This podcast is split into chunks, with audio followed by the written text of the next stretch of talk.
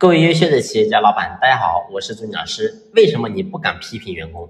我们今天呢，来好来聊聊这个话题。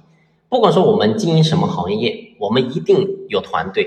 那么团队里面的成员，每个人都不一样，肯定会有犯错的时候。但是呢，当员工犯错的时候，我们作为老板，为什么无数的人不敢去批评员工呢？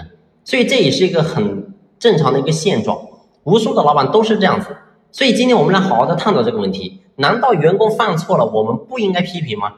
所以当我说这个问题的时候，很多人都说当然要批评。如果说员工犯错了不批评怎么行呢？但是事实上你心里是知道要批评他，但是无数老板你却不敢做批评员工的事情，不敢说真正去处罚员工，为什么呢？其实核心的根本只有两个点。那么第一个点呢，说白了就是因为你害怕这个员工会走。所以这是很多企业、很多老板的真内心的真实状态。很多人害怕员工走，万一我一骂他，他受不了，他走了怎么办呢？所以这是很多人心里的担心的状态。那么第二个呢？说白了，就是因为你的批评方式有问题。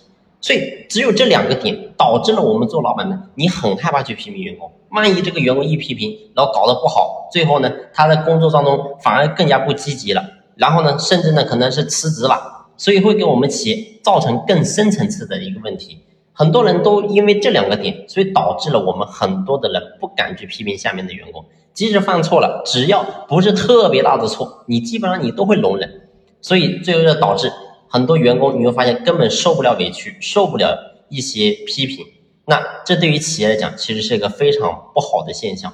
我们作为老板到底该怎么样正确的去做好这个事情，让员工能够去接受呢？我们下期接着聊。